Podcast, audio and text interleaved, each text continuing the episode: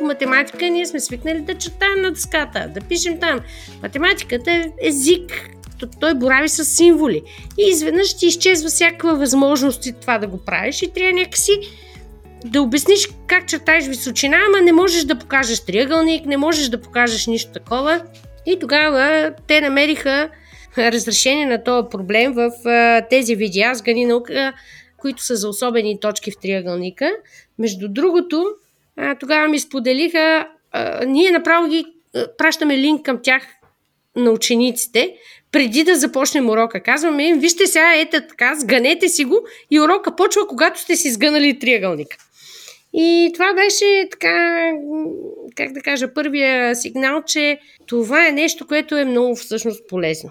Да направим математиката да минава през ръцете на учениците, защото, знаете, като ти мине през ръцете, го запомняш го по друг начин. Просто отнасяш се вече към него по друг начин. То не Дай е ни инструкция. изкуствено. Как, как, как гласи една инструкция? Какво Ами- да си сгъна? Имам, имам квадратна салфетка пред себе си, случайно, ама имам. Може ли да А, помогне? да.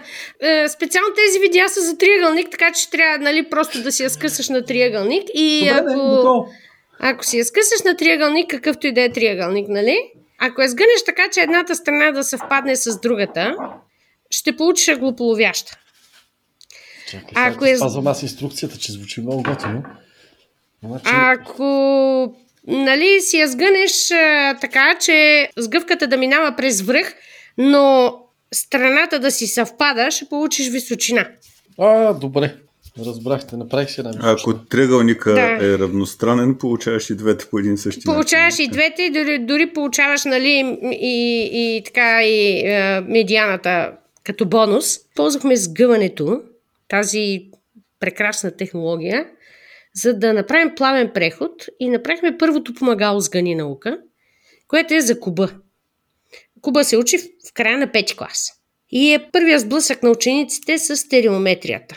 И сега, представете си, те учат стереометрия, обаче я учат от двумерен учебник. Тоест, той вече трябва да започне да си представя, ама много рязко. И ние вместо това направихме едно помагало, което като си го разгънеш, то купчето само се пониква.